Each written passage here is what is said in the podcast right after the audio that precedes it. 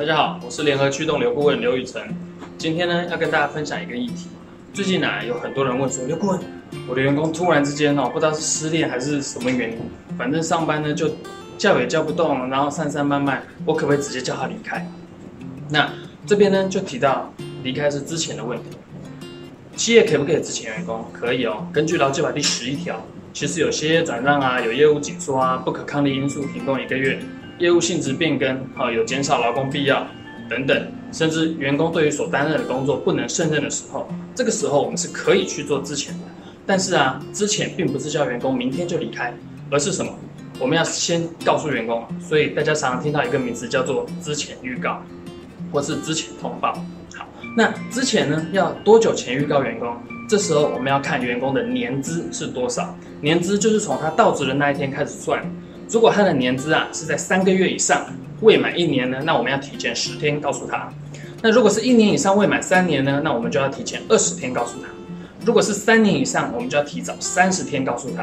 好，那这个天数呢是含假日的。好，那如果我没有这么提早告诉他呢，那我就要多给他十天、二十天、三十天的钱哦。所以我如果今天这个员工啊，年资是三年以上，我跟他说你明天就不要来了。那我就要支付他一笔钱，叫做预告工资，三十天的钱。好，那如果我提早预告他十天、二十天、三十天，那他在这个二十天、三十天的期间呢，他可以请一个假，叫做谋职假。谋职假呢，一个礼拜可以请两天啊的谋职假。好，那这个叫做之前预告。那刚刚顾问提到的另一个件事情叫做之前通报。那我们要通报谁呢？其实，在劳基法里面没有写到资遣通报，但是还有另一条法令叫做就业服务法。根据就业服务法三十三条的规定呢、我们在员工离职之前呢的前十天要做资遣通报。我们要通报员工的姓名、年龄、住址、电话跟所担任的一个工作，还有为什么原因被资遣，那需不需要就业辅导等等的这个事项啊？那我们要通报两个地方，一个叫做当地的主管机关，第二个呢就是公立的就业服务机构。